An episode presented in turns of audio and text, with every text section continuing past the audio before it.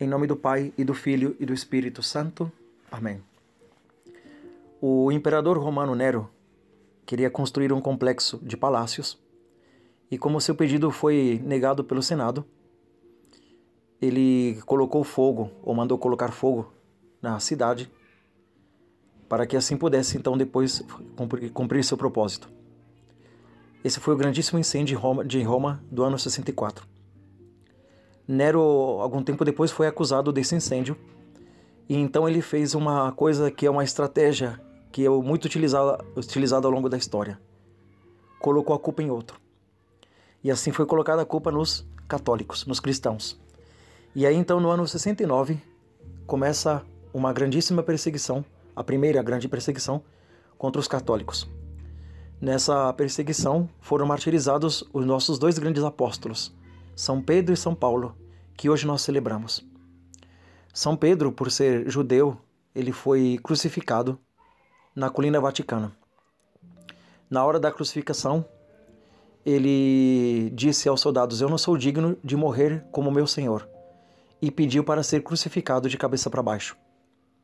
São Paulo, pelo contrário, como ele era cidadão romano, ele foi decapitado. E assim então, esses dois grandes apóstolos selaram sua vida por amor a Jesus Cristo. Dois apóstolos diferentes, diferentes fisicamente, diferentes em temperamento, diferentes em ofícios. São Pedro, por exemplo, ele era um simples pescador. São Paulo, pelo contrário, foi um fariseu culto.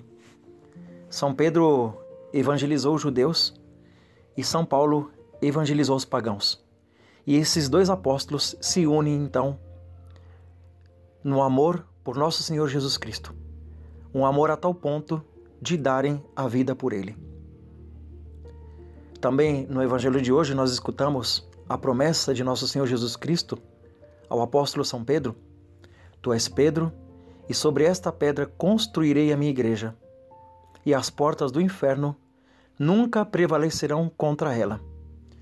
Notemos que no texto nosso Senhor Jesus Cristo diz: Eu fundarei a minha igreja.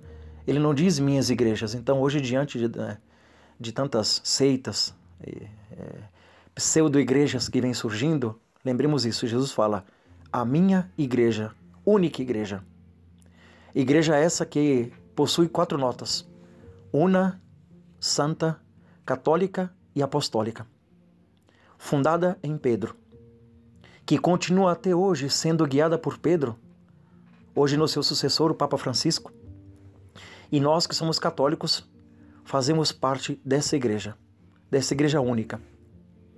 E o consolo também da palavra de nosso Senhor Jesus Cristo, que as portas do inferno não poderão prevalecer contra ela.